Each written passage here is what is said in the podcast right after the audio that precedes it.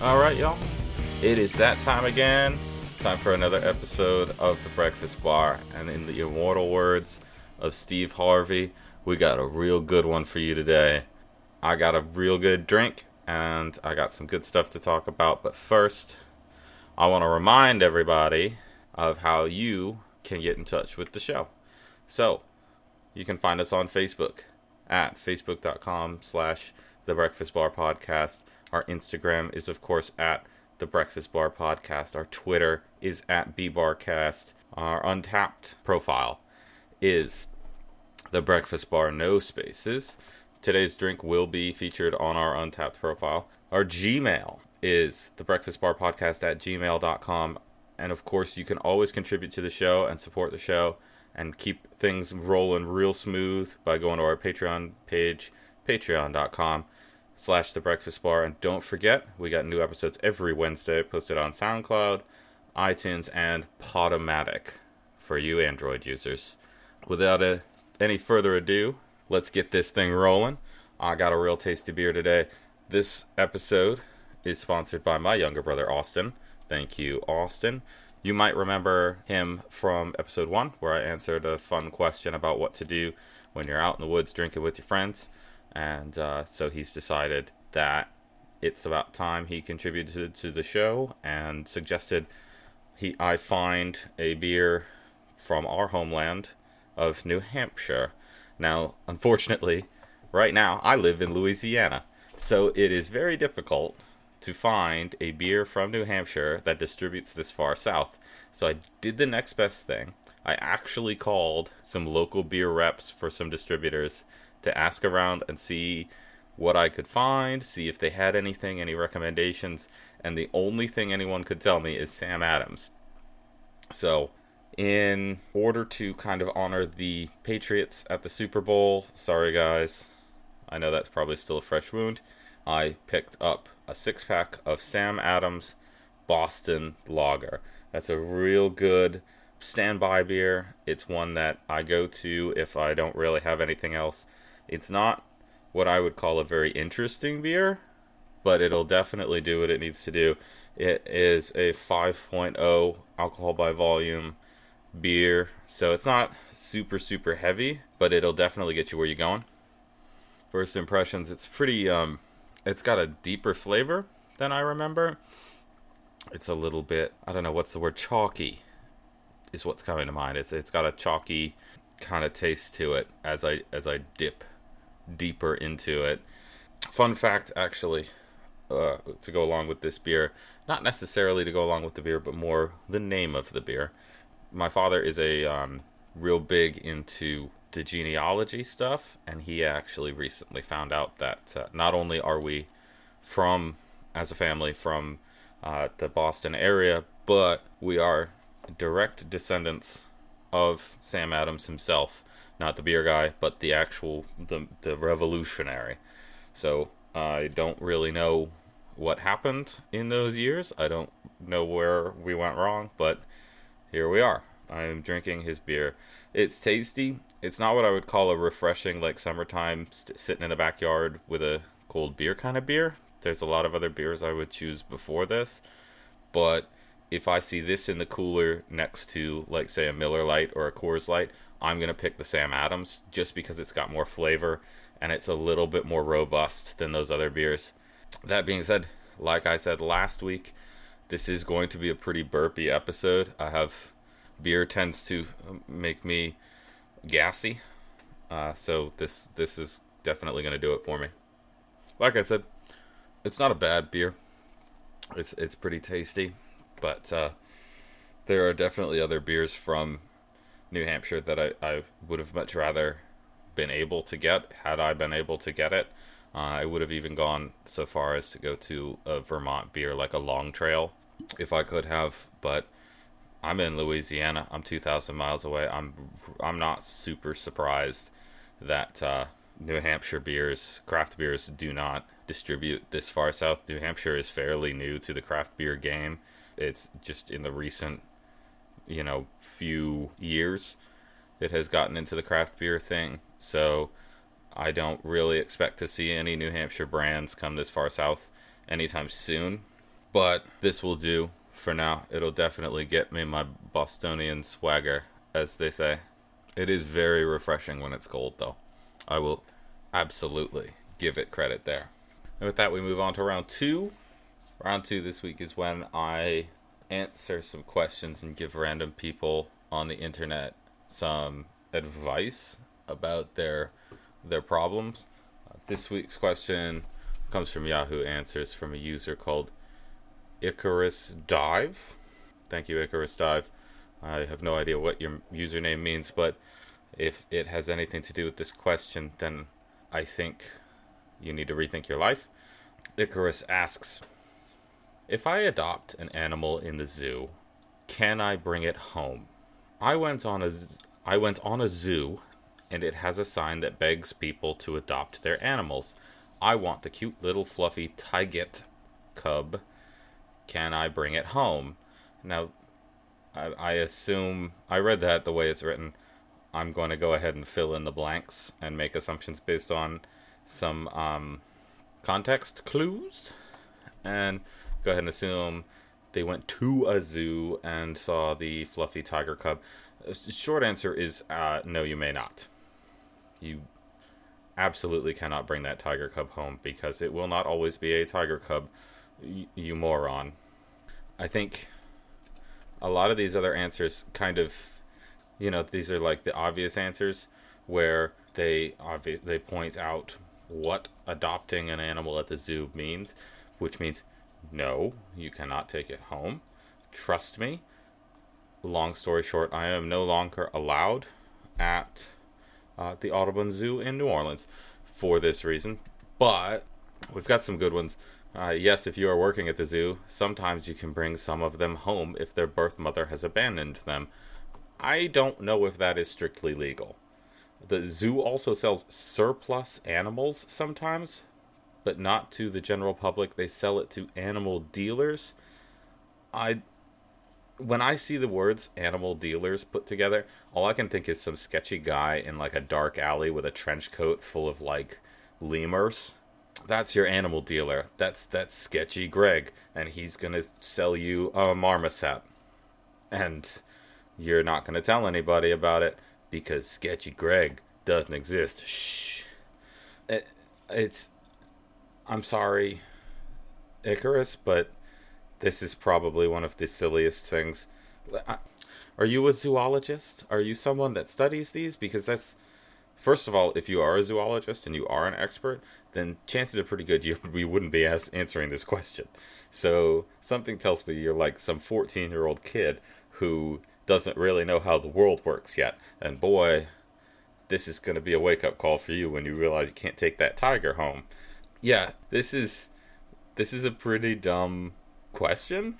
I think some of these answerers are being a little abusive about it because let's like it's it's a bad question, but it's not like you know so bad that it deserves some of the abuse this person is getting. Oh my god, they're telling you that's like this person says go and ask, then listen to the hoots of laughter. Like the ad council should run PSAs to help cure stupidity. Maybe then I wouldn't see such utterly retarded questions like this.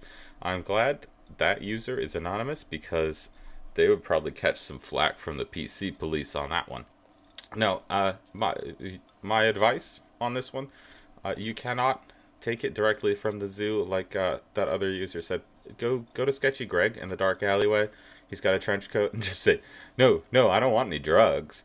I just want I want a monkey. I want I want a zebra. Man, it's like come on. Questions like this kind of make me worry about the state of education in this country because I'm sorry, you understand that the word adopting has more connotations than you believe. Adopting a tiger cub is not exactly like adopting a puppy. It's a very, very different thing. Uh, if I could adopt a tiger cub, don't you believe I would have half a zoo in my backyard? Damn straight, my dude. I would have like an elephant, because like an elephant sounds weird to some of you, I'm sure. But like, wouldn't it be cool to just wake up in the morning and look out in your backyard and see an elephant just wandering around. This giant of the animal kingdom just wandering around your backyard. Wouldn't that be fucking awesome? But the zoo wouldn't let me take it. So you got to go to Sketchy Greg, and that's where you pick up all the good stuff. He's got what you're looking for. Nah, man. I I can't help you with this one. This is obviously like I mean, when you adopt an animal from the World Wildlife Fund, there's actually an ad here from the World Wildlife Fund to the WWF itself saying adopt an animal. When you adopt an animal from the World Wildlife Fund, do you just think a, a cardboard box with some air holes shows up on your front step and there's a polar bear in there? That's not how this works. That's not how it goes. No, absolutely not. And I highly doubt that the sign was literally begging people to adopt their animals. I know zoos are probably kind of struggling these days because the economy's not that great, but you know, I think it stops short of begging, to be honest. They're probably doing well enough to not beg. And especially if they've got tigers and stuff, then they're doing okay. I've been to some some real sketchy zoos before that obviously have a very low budget and do not have tigers, but man, they will throw a peacock at you like it's no problem.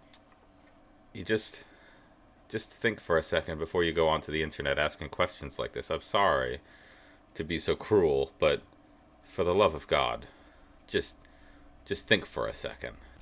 That's gonna do it for round three, everybody. Now that I'm a few beers deep, I want to talk a little bit about the uh, the aftertaste of this beer. This is definitely not one you want to drink right after brushing your teeth. Also, if you're drinking beer right after you brush your teeth, maybe you should rethink your life a little bit. Round three, I want to go into some shout outs. This is one of my favorite parts of the show where I get to personally thank someone who contributed to the show. Uh, obviously, a specific someone for this episode is my younger brother, Austin good good looking out, Austin. He's one of my loyal listeners, and uh, he's always, always, always good about giving me some feedback after a new episode comes out and uh, letting me know how it's going and just kind of keeping me in the loop on how I actually sound when I do this stuff. Uh, he gave me some really, really great advice a couple weeks ago, and hopefully, I am able to make him proud and uh, keep this thing going well. I also definitely want to issue a, a shout out to everybody who's listening. I have seen my listener numbers skyrocket in recent weeks. I, have got people listening all over the country. Uh, Cupertino, I don't know who is listening in Cupertino, California, but uh, thank you very much. I really appreciate it. Uh, all you guys are really awesome and uh, you, you, make me feel good by doing this. I am hoping to come up with a, a way to thank you guys in a more physical form in the in the coming weeks. But for right now, you're gonna just have to put up with me saying thanks on every episode. I I really really appreciate it. Uh, as I've said in I probably every episode so far, this makes me nervous as hell, and it's not really my my forte, but you guys are are making it worth it and letting me know that I'm doing something right. The fact that I've got someone listening at all is a really really big deal for me, and uh, it means a lot. I really really appreciate it. You guys are awesome, and, and keep doing what you do. I would love to see even more participation. These last two episodes have been participated by some users. Uh, last episode was, of course, the Fireball episode. I know I got a little sleepy by the end of it. It was a mixture of, you know, the fact that I was drinking Fireball and uh, the fact that I was drinking a lot of Fireball. I I do apologize. I was editing the episode and I was like, man, I just sound fucking miserable by the end of this thing. I would love to see those suggestions keep on rolling in, keep this thing going because that's awesome. I'm running out of ideas for things for me to drink. I've, you know, I've drank everything that I like to drink so far on this episode, but I, I want you guys to tell me what you like to drink and get me to try some new things. So please keep those ideas rolling in. Keep it going. Tweet at me. Do hit hit up the Instagram. Hit up the Facebook. Throw me an email. I'm really really I'm sick and tired of my email inbox being full of SoundCloud and uh, and iTunes updates. Just throw me an email. Set, tell me what you think of the show, even if you think it's bad. Tell me what a garbage person I am, or something.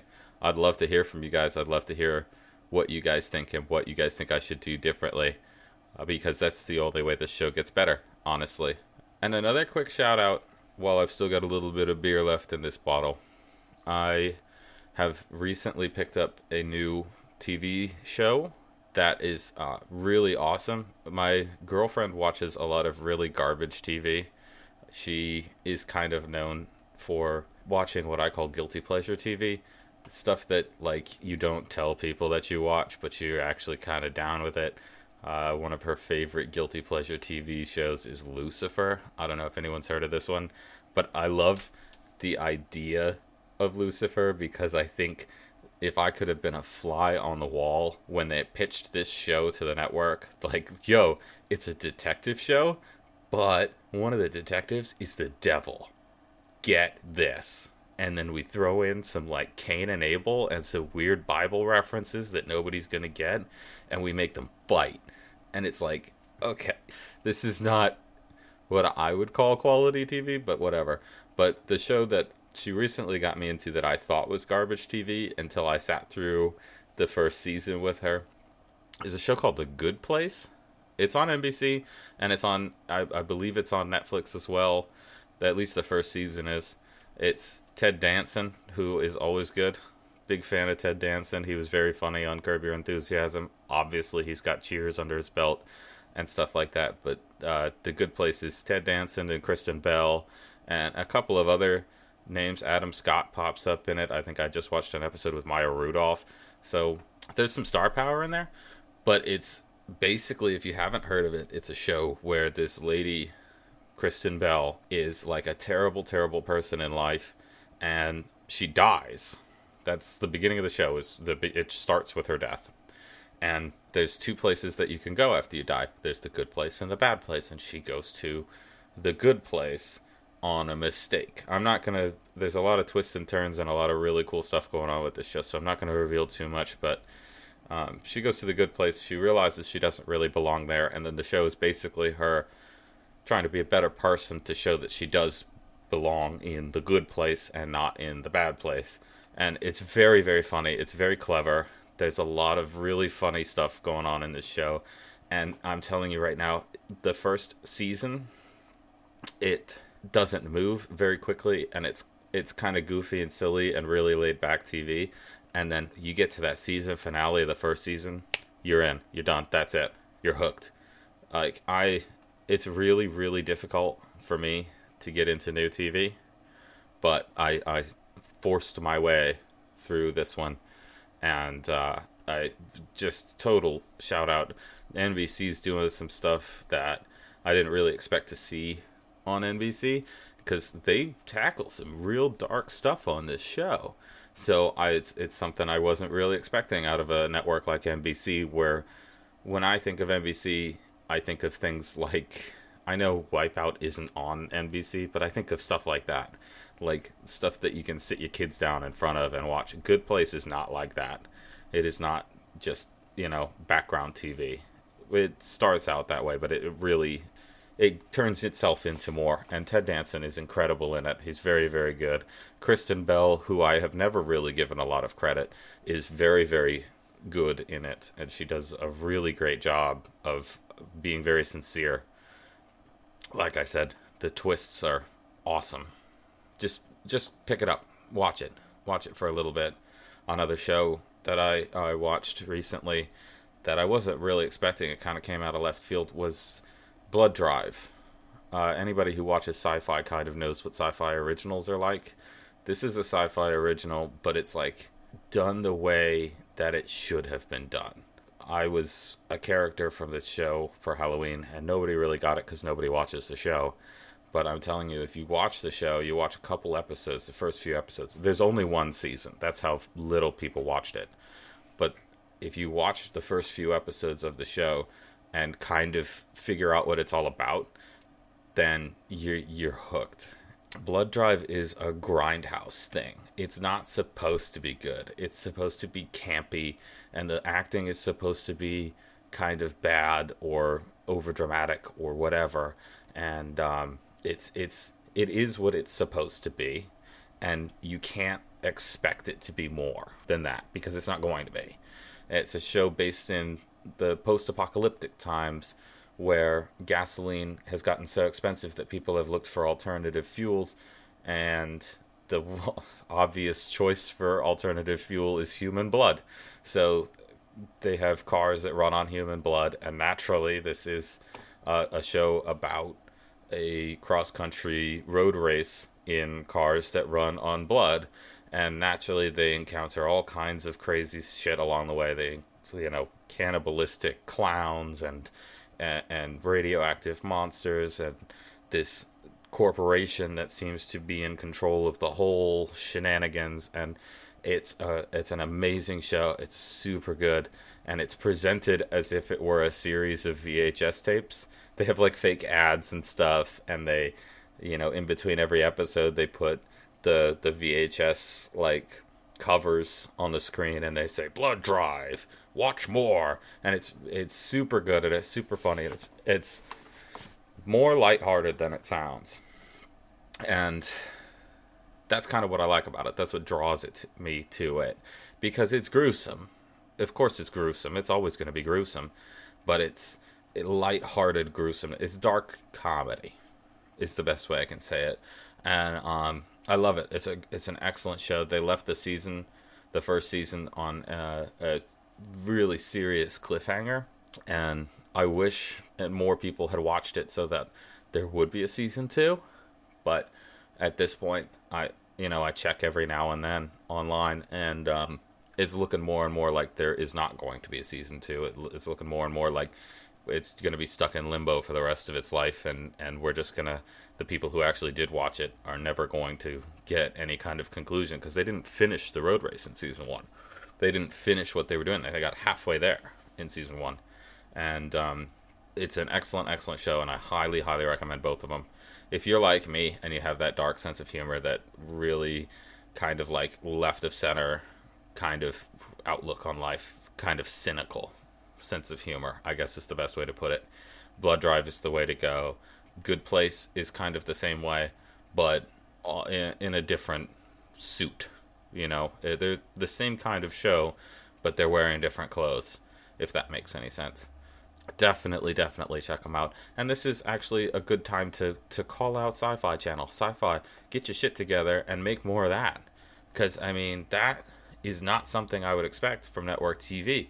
You've got blood, you've got sex, you've got all you've got cannibals and you've got twists and turns and you've got all this crazy stuff going on and it was amazing it was uh, it, you know, I don't know if you consider it a failed experiment or what, but it was, in my mind, a success of what you can do with that kind of TV and that kind of genre. And it was really, really good. And I, I recommend it to everybody that'll listen, especially the people who are listening to this. I definitely, definitely recommend both of those shows, Blood Drive and Good Place. And I'm going to uh, use some circularity and say, Austin, you should watch The Good Place and Blood Drive. Uh, great, great shows and great TV. And uh, with that, I am going to end round three. I've got a quick little message for everybody, and then uh, we'll get right back into it with round four. Be back in just a second. Hey guys, while I'm in the other room breaking the seal, I just wanted to give you a little reminder of how you can get in touch with the show you can go to our Facebook page, facebook.com slash the breakfast bar podcast. Our Instagram is at the breakfast bar podcast. Our Twitter is at bbarcast. Our Untappd page is the breakfast bar, no spaces. Our Gmail is, of course, the breakfast bar podcast at gmail.com. And if you would like to contribute to the show, check out our Patreon page, patreon.com slash the breakfast bar. As always, brand new episodes are posted every Wednesday on SoundCloud, iTunes, and Podomatic. We really, really appreciate you listening to the show. It's a labor of love. It really is. And you guys are showing me the love right back. Keep an eye out in future episodes for any kind of sponsorship opportunities. We will be running a Kickstarter campaign coming up in order to get some merch going, give you guys some rewards, and hopefully spread the word about the show a little bit. Uh, I'd love to get out some t-shirts or some stickers or something like that and and help you kind of spread the word and get it out there that we've got some really cool stuff going on. So, as always, keep listening, hit subscribe, rate the podcast on iTunes, comment, all that shenanigans. And uh, thank you so much for listening. And back to the show. Round four is where I take somebody down a couple of pegs. We call this the roasts segment of the show here. To, for today's roast, I want to bring down people who put loud exhausts on their cars. I know this kind of sounds a little left field for some of you, but for me, it is an issue that crops up in my neighborhood fairly frequently. I live in like one of those quiet, like old people neighborhoods, so it's not something that is a huge issue, but when it comes around, boy oh boy, do you know I have never seen the point of a loud exhaust. I understand that, like, when you're building a car for performance, a bigger exhaust is good because it gets more oxygen to the engine, and there's all kind of science behind it. I won't go into it here because this isn't a car podcast. Uh, someday, maybe I will make a par- car podcast, but this isn't one of them. And I understand the point of doing it for some cars but there are others like there's a, a little red Honda Civic that drives around my neighborhood all the time. I don't know what he's doing. He just kind of drives around, uh, but um, very very frequently I can hear that stupid exhaust, and it doesn't make any sense to me. It's like, sir, you're I know you're trying to make up for the fact that you've only got four cylinders by letting everybody know that you're in town, but calm yourself down. Like I know back in the day, those are the guys that probably worked at like the movie store and didn't have any real career dreams. But I never see someone wearing a nice suit behind the wheel of something that makes that sound. And it doesn't make any sense to me because I mean, I get it. If you don't have any ambitious ambitions in your life beyond being that guy that sells drugs to high school kids, then that's fine. Whatever. Do you think? But man, I can't imagine pulling up to like my job, even my job now, but a job in a professional setting and just like pull it up and be like, "Hey boss, time for work." I just it doesn't really make sense to me and it doesn't I drive uh as I've said before, a, a big old Jeep Wrangler I like the idea of putting a big loud exhaust on it, but then I also am like, okay, what if I'm just going to the store for groceries? I don't need to sound like a fast and furious race car when I go everywhere. It doesn't really make sense to me. I'd much rather have a quieter car and be less embarrassed than drive down the street no in an old lady car, no less, knowing that every single person that I drive by is going to be looking at me we're not turning your heads because we think you're cool, sir. We're turning your heads because we think you're obnoxious. And I hate being out in the yard doing yard work or something, or, or working on my car, and hearing that thing go by. It drives me nuts. I, the fact that I can hear your tailpipe over my lawnmower is a problem, sir. It's a big deal. It's not like, it's not cool it's not fun, and it definitely makes you look like a fucking moron. So be an adult, grow up, drive a big boy car, and get over it. There is a guy in in my neighborhood with this really really cool car. Uh, anybody who knows, it's a um, early '70s Chevelle. Really really nice car, really cool. My issue with it is it does have a loud exhaust, and I get it it's for more power. It's, I mean, this is a nice car, so I can kind of forgive it. My issue comes from the fact that he always seems to choose to work on it at about 10 o'clock at night. and you can hear it like three blocks over. Honestly, if that were my car and I I don't even work on my shit after dark. When the sun goes down, that's that's it. That's that's when I'm done. I'm over. You know, I don't even use power tools when I'm working on my car because I have consideration for others.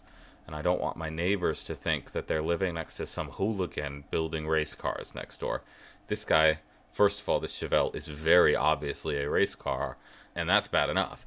But now he has to wake everybody up at 10:30, 11 o'clock at night with not only power tools but that loud ass exhaust. Just disconnect the exhaust while you're working on it. It's not that difficult. You're not going to kill the environment that much. You're driving a big old V8 muscle car. You're killing the environment enough already. Disconnecting the exhaust is not going to hurt any more than you already are. I have never seen the point of a loud exhaust. I've never seen a point of the what do they call it? The rice burners. Those little Japanese cars with that make a lot of noise and are just and it's not a fun noise. It's not a good noise. It's an obnoxious noise. If I had to drive around with that behind me, I would turn my stereo up as loud as these guys do too. Trust me. It's not a good sound. It's not a good look, especially in a faded red Honda Civic from 1995. I'm sorry, there's nothing desirable or classic about that car. Uh, the Chevelle is forgivable because it's a classic, cool car. The red Honda Civic is not. It is not a cool car. The 20 year old Civic ain't desirable to anybody except maybe a little old lady who just needs something to get her to and from bingo night. It's not a race car. You're not impressing anybody. You, in fact, are making yourself look like a moron. I hate to break it to you like this. And chances are pretty good he doesn't listen to this show, but in the small chance that somebody knows who I'm calling out and points them in the direction of this episode, I need to tell you right now, sir, that is not a good look. Get, sell the Civic to some 17 year old that it is more suited for and buy yourself a real car. Because, first of all, that thing cannot be comfortable at all by modern car standards. I know the Jeep definitely isn't, but I like the Jeep and the Jeep is cool. That little Honda Civic ain't doing you any favors, buddy. I'll devote a whole segment to judging people based on what they drive or what they would drive if money was not an option. Because I know that some people can't choose. Some people don't have a choice in what they drive for one circumstance or another. But if I'm going to put this question out to the listeners, if you could drive something, if you walked out onto a car lot and could pick something where money was not an option, what would you pick? I think I think the answer to that question really really says a lot about the type of person that is answering the question because you can tell a lot about someone and what their priorities are by what they drive. Uh, my Jeep is not super economical. I get maybe 13 miles to the gallon. Uh, those big tires definitely don't help either. But it is a practical car, it is a reliable car, and it gets me from A to B like I've said in the other episodes, it is difficult to drive because every little thing on a Jeep is a little bit difficult, a little bit more difficult than it should be. If you drive, if you choose to drive something, I don't know, like a like a sedan, a practical economical sedan, then you are clearly a person with priorities that are in line. For round 5 today, I'm going to go ahead and answer uh, a little question I got from a friend of mine who asked me about the best brunch food. This is a, a very long and heated discussion. Anybody who likes brunch knows how intense talks about brunch food can get. I'm not sure about whatever part of the country you're living in, but in my opinion, the South takes brunch very, very seriously. And I know when I go to brunch, I'm very particular about what I'm about to eat because generally it would be the first meal of my day. And brunch is, of course, between breakfast and lunch, so you wait a little bit longer to get to it. So by the time you get to brunch, you're kind of going on it. And it's the first meal you've had all day, and you're a little hungrier than you normally would be for breakfast. So it's very, very important for brunch to be a good meal, a good sustainable meal. And this might seem like a silly question, but I want to see y'all's reactions. I want to see what you guys think about what the best brunch food is. In my personal opinion, my go to brunch food is, of course, Eggs Benedict. I love Eggs Benedict, a good Eggs Benedict. There is such a thing as a bad Eggs Benedict. I did have once in uh, a restaurant in New Orleans an Eggs Benedict that was made with a hollandaise sauce that was a green onion hollandaise, and the thing looked like the Grinch took a shit on my plate. I don't really remember why I was in New Orleans and what I was doing, because I, I was looking around, kind of just trying to kill some time when I was there, and that's why I went out and got brunch. I got brunch by myself and found this little spot that didn't have a weight or anything, and I should have taken that as a warning in hindsight, but I did not and I walked in and I decided I wanted some some damn eggs benedict. So I got this green onion monstrosity that they put on my plate and it was like I was eating just a, a plate of green onions. It was it was awful and they had the balls. They had the balls to garnish the thing with green onions. So not only was green onions permeating the entire dish, but they slapped some raw sliced green onions right on top just to really rub it in your face. Down here, actually, there's a, a thing I have found. It's very strange. I don't really understand it. Eggs Benedict is a is a sacred dish and should be treated as such. Uh, and real Eggs Benedict is a an English muffin with a slice of Canadian bacon with a poached egg on top of that and then smothered in hollandaise. That is a real eggs benedict. That's a traditional eggs benedict. Maybe a few green onions on top, but nowhere else in the dish. I I need to stress that very clearly. Green onions are a garnish and nothing more, and should be a garnish and nothing more. There's a weird thing in the South I'm finding with a lot of these breakfast and brunch places where instead of the Canadian bacon, they'll use pulled pork and I don't really get that. I don't really understand because it kind of messes with the texture of the whole dish. But I, it's very buzz, bizarre combination, and it, it doesn't really sit well with me. It's gotten to the point sometimes where I have asked waitresses, like, "I'm sorry, can I do just a regular eggs Benedict with a couple of slices of ham?" I call it ham down here because they don't call it Canadian bacon. They don't acknowledge the existence of Canada apparently down here so you have to order you have to order it with ham, uh, which is I, I know it's the same thing. I'm not stupid, but it's it's a very strange world that I live in where you can put pulled pork instead of Canadian bacon on these things, and the green onion combination is the the biggest bastardization of the dish that I have ever had in my life, and I don't understand it. I don't understand why it was done, but it was obviously some novice chef just kind of trying to show his chops and I'm I'm sorry but completely failing at what he needed to do.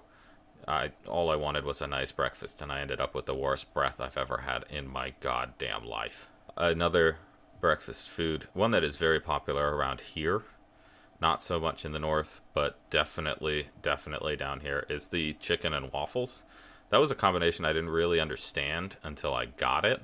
Uh, there's a, a restaurant here in Lafayette. It's called the restaurant is called Saint Street Inn, and they do a chicken and waffles that is quite frankly one of the best chicken and waffles I have ever tasted in my life. It's a um, it's actually not even chicken to be completely honest with you. It's it's rabbit on a waffle, and they have uh, smoked yogurt which, hear me out, it sounds really strange. It sounds really weird. Like, why on earth would you smoke yogurt? What is wrong with you people? What's going on? But it's so good and it tastes so delicious. If you've got a delicate palate like mine, like I like to believe mine is, it's a dish that you're actually going to really enjoy because the smoke isn't, it's very subtle. And if you eat it with the peaches that they serve it with and with the waffles and the chicken, well, quote unquote chicken. it's delicious. It's absolutely fantastic, and it's something you got to get. Chicken and waffles very quickly became one of my favorite brunch foods because at brunch you I don't like to drink something heavy like a bloody mary. I think bloody marys are terrible terrible invention and that they taste like you're just drinking a glass of pasta sauce in most cases. I have had a good bloody mary in my life, but I've had way too many bad ones to really consider it a drink that I enjoy.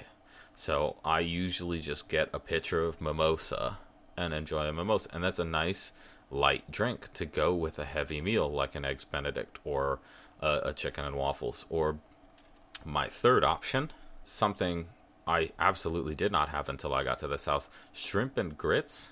Has anyone heard of this? Like in the North, this is completely unheard of. We don't eat grits at all for anything, ever. Uh, it's just not a part of the breakfast rotation, really. But every single person here with breakfast eats cheese grits, and so they there's this variation on the grits. It's like a savory variation on it that's shrimp and grits, and it's delicious if it's done right. I've had it done wrong a couple of times, and it's really not good if it's done wrong. But if it's done right, it's really, really good. Uh, there was I was at an Emeril restaurant in New Orleans once, and I just I got the shrimp and grits, and it's it's an Emeril Lagasse restaurant, so you know it's going to be nice. It's kind of fancy. It's got the white tablecloths. It's got you know candles everywhere, and I've got four different waiters waiting on me. I was there with some family, and I got the shrimp and grits, and it came with about three shrimp on the plate, and I'm not talking huge shrimp. I'm not talking like baby's fist sized shrimp. I'm talking like the little cocktail shrimps. And I was I have never been so disappointed by a uh, shrimp and grits dish as I was that night because I actually paid a lot of money for it. I paid a lot of money for that dish. And by the way, I am com- I am very much talking about dinner now. I am not talking about brunch anymore. This is very much dinner. People eat shrimp and grits for every meal down here. It's crazy. They you know they'll have it for lunch they'll have it for breakfast they'll have it for dinner i was having it for dinner in this particular case and i was so disappointed by what was put in front of me i am not one to send food back but i almost sent this back. I had had enough wine at that point to say no i'm sorry. I did not realize that when i ordered shrimp and grits it was grits with a splash of shrimp. That's not what i ordered. That's not what i wanted. I wanted shrimp and some grits. That being said, some of the best shrimp and grits you'll ever find are like the roadside, like real rinky dink hole in the wall kind of places that serve like out of a cafeteria kitchen. I've had shrimp and grits served out of some of the dirtiest looking kitchens in my life, and they are so good that you just you you want to take a nap afterwards. So those are my three my three real go to brunch options are, are shrimp and grits, eggs Benedict, and of course the chicken and waffles. Chicken and waffles, it's going to be weird to you northerners. I know it's going to be weird, but it's so good. And it's if it's done right, then you're to love it. You're to love every fucking bite. It's out of control, especially a good one. On round six, the sixth and final round, I'm to leave you with my final thoughts for this round. This beer got worse with every one that I had. I wasn't a huge fan to begin with, but I was willing to drink it because it's not a bad, well, it's not a terrible beer. But I walked into this thinking, yeah, I can drink six of those. And I'm telling you, after three or four, I was just kind of like, hmm, no, maybe I don't want to do this anymore. It it's it's okay. I would have one or two at the bar, but six in one go isn't going to work for me. There are some beers that I can absolutely drink six of in one hit. Sam Adams Boston Lager is absolutely not one of them. I do remember very distinctly I was in an airport once and I ordered one of these and and it was on draft and I wasn't really paying attention to what I had ordered and this woman took out like I'm I swear to God, a 32 ounce glass, like a giant Pilsner glass, and filled it to the top with Sam Adams Boston Lager. And I I looked at her and I said, "Are you serious? This is what I just I I think I paid like six dollars for it, which was weird, because six dollars for a 32 ounce beer is not very much money." And she said, "Yeah, no, this is right. This is what you ordered." And I was like, "Wow, well, shit." I've got about 10 minutes until this flight leaves. I better slam this bad boy. And so I did. I sat at the bar and I put that beer down. And it was not a proud moment of my life. Sitting in, I believe I was in Atlanta uh, when I did this, uh, either Atlanta or Newark, New Jersey. And I sat there by myself at the bar. My flight was getting ready to board, and I was just putting this thing away because I was like, well, I'm not letting good beer go to waste. And I felt awful afterwards, and I, I slept the whole flight back to wherever I was going, either New Hampshire or New Orleans, and um, I, I I didn't like it. I didn't enjoy it. It's it's a fine beer for what it's supposed to be. It's just supposed to be a good, robust lager, and that's what it is. But it's nothing more than that. It's nothing more special than that. It's just it's a beer, and it's a forgettable beer. And this is coming from a guy who likes PBR and Schlitz. For what I paid for this six pack, I could have gotten something that I would have enjoyed infinitely more. And I'm actually kind of disappointed at the moment that I did not get something that I would have enjoyed more.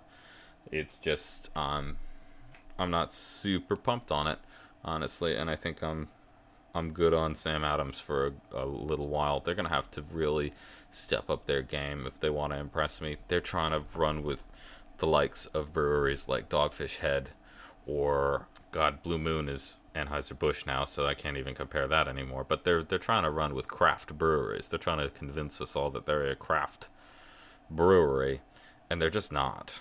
This is this is evidence of that. This lager to be completely honest with you, if I sound a little hoarse right now, it's because this has hurt my throat.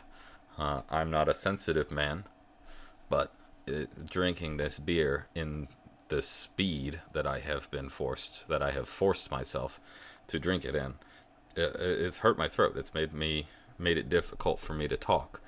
So maybe this wasn't the best choice for this episode. In hindsight, in hindsight, I probably could have picked something a little bit lighter, a little bit better, but this is what I got. This is I said, you know what, I want the most New England thing I could find, and I found me some Boston Lager with a with a President Man on the bottle, and for five percent alcohol, it's surprisingly tough to drink.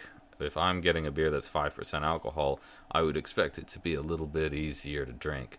It's like I said, it's a it's a hard to drink, forgettable, faux craft brewery I I'm not overly impressed.